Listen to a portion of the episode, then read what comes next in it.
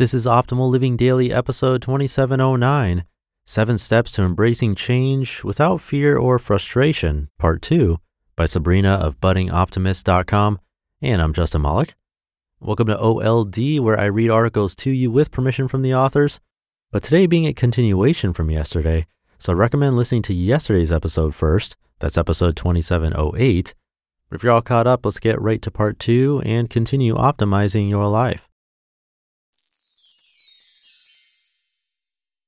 Seven Steps to Embracing Change Without Fear or Frustration, Part 2 by Sabrina of buddingoptimist.com. I've done a lot of venting myself, and I've also observed plenty of venting sessions in my line of work as HR. And one thing I've learned about venting is that it doesn't make you feel better. In fact, it can make you feel worse. How come? Here's my humble insight on why venting hurts more than it benefits our well being. Venting is about expressing negative emotions, not solving problems. The problem still persists after you vent, causing you further grief down the road. Venting is like regurgitating a bad lunch.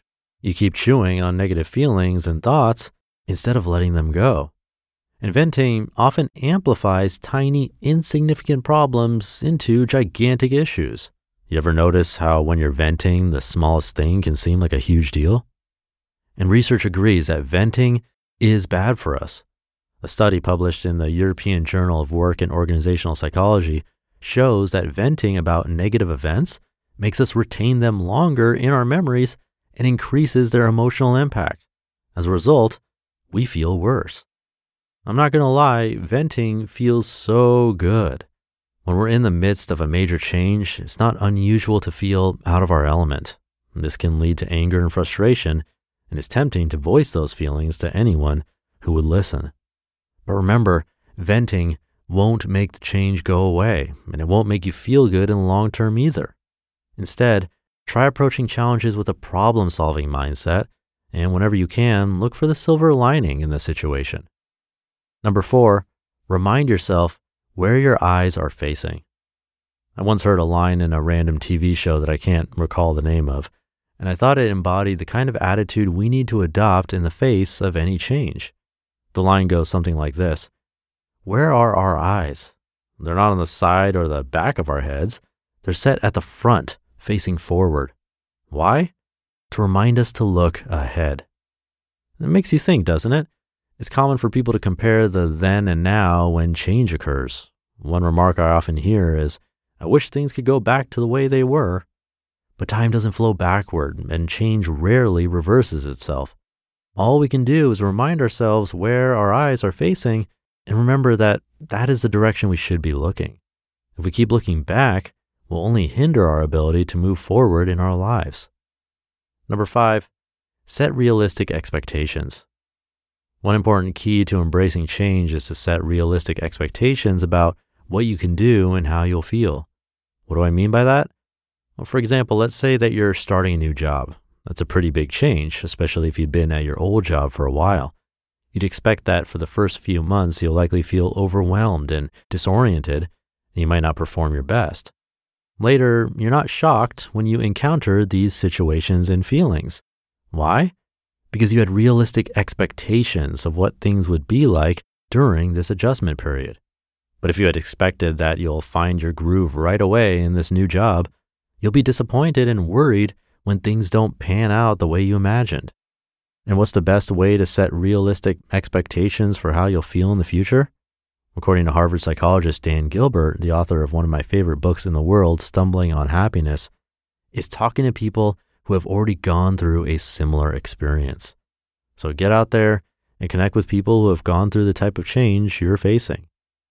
Number six, take small steps and focus on progress. Change can be overwhelming, there's no doubt about it. You don't need to add more stress to your life by setting a giant goal for yourself. It's okay to slow down, take small steps, and focus on progress rather than a goalpost far off in the distance. If all you can do today is get up and take a deep breath, so be it. Tomorrow, perhaps you'll be able to get up, take a deep breath, and make your bed. And the day after that, you may be able to find the strength to take a walk outside. That's progress and every step forward, no matter how tiny it seems, deserves a pat on the back. This is how I came to accept the cancer diagnosis that changed my life at the age of 19. So ask yourself what small step you can take today. Add a bit to it tomorrow, the next day, and the day after the next. Then celebrate your progress along the way. Soon you'll feel more at peace with the change you're going through. And number seven, anticipate and accept setbacks. Anytime you're dealing with change, you're going to encounter setbacks and failures. You might make a mistake, take a step backward instead of forward, or come across an obstacle so big you don't even know where to begin to tackle it. Setbacks are disappointing and irritating, I get it, but saying this sucks isn't going to help. If we can accept the fact that we're going to encounter setbacks and proactively plan on how we can address them, we'll be ready to face them when the time comes. This, in turn, will help us feel more in control and happier as a result. You just listened to part two of the post titled Seven Steps to Embracing Change Without Fear or Frustration by Sabrina of buddingoptimist.com. Thank you again to Sabrina. I can definitely relate to the part about venting, how it feels really good in the moment, but has that weird unintended consequence of now seeming much more important than it really is. I know I've experienced that firsthand. It's like a shortcut to turn something trivial into a big ordeal, and a negative one at that. We've had a few posts covering complaining and how to stop over the years. For more on that, you can check out a recent one on episode 2663 from Joshua Becker. That's a good one. And some other great tips in here anticipating and accepting setbacks or even off days is something we've also talked about somewhat recently. And this related back to number five, which was setting realistic expectations. We can't be happy all the time. Bad mood days are bound to happen.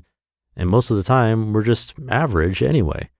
So keeping those expectations in check can eliminate unnecessary suffering when inevitably we fail to meet those incredibly high standards. Again, a bunch of good tips, but hopefully there was an actionable takeaway for you in there.